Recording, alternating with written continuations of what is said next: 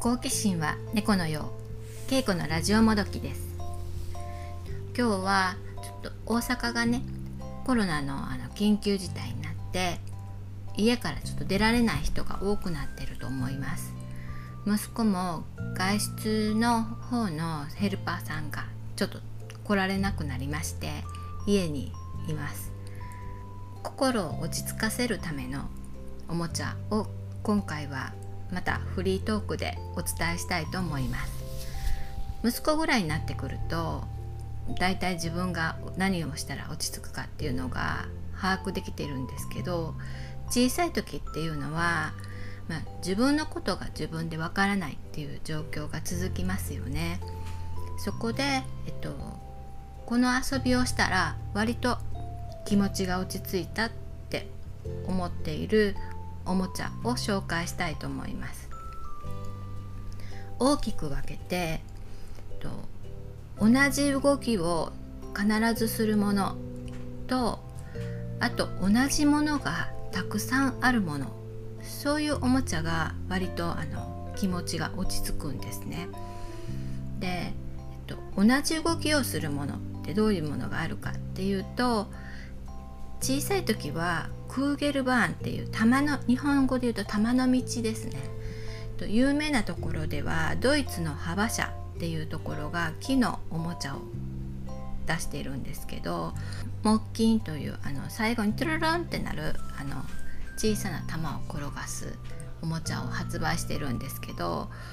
あとそれとあとおも積み木ですね。積み木ってあの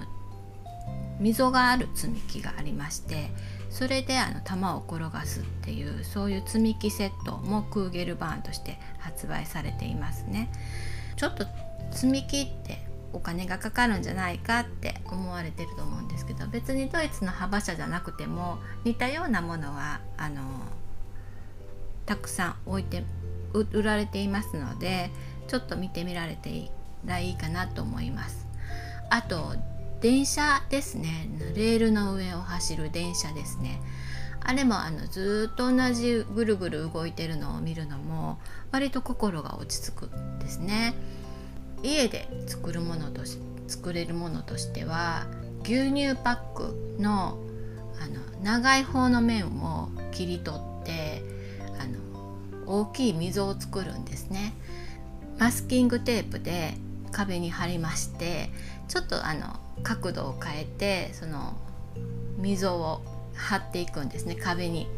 であのピンポン玉をそこに転がすんですけどまあ右になな続けてこう転がっていって左に続けて転がっていってっていう感じでちょっと広い広めのあの壁があるところでしたらそれで十分遊べますね。で何度もこう同じ動きをしているのを見るっていうのはかなり心が落ち着くようです私も子供のためにあの玉の道っていうのを買ったんですけど私がしてることが多かったりとかもしましたで積み木はあの遊び方がわからないって言われる方多いと思うんですけどあの小さい頃だったらドミノみたいに立ててあの倒してみるっていうのもいいと思います。で同じものがたくさんっていうのは積み木とかあとおじゃみとかあとビーズなんかもそうなんですけど壊れこ崩してもまた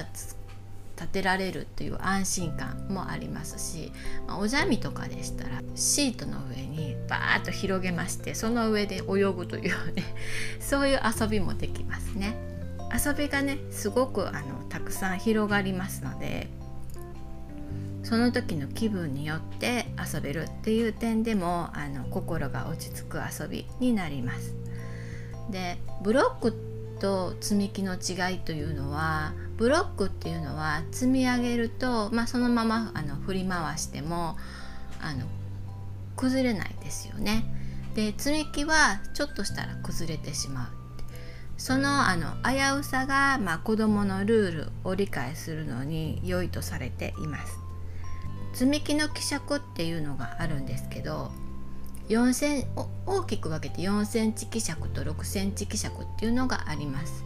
で4センチ希釈っていうのが、まあ、幅車があの採用してるのがそうなんですけれども割と種類が多いようですので、まあ、最初にあの今後どういうふうなものを買いたいかっていうのを考えて希釈も見ながら買われると後で無駄がないと思います。で最初の希釈さえ合っていれば違うメーカーでもきちっと合わせてあの組み立てられますのでそういうのもちょっと参考にしてみてください。では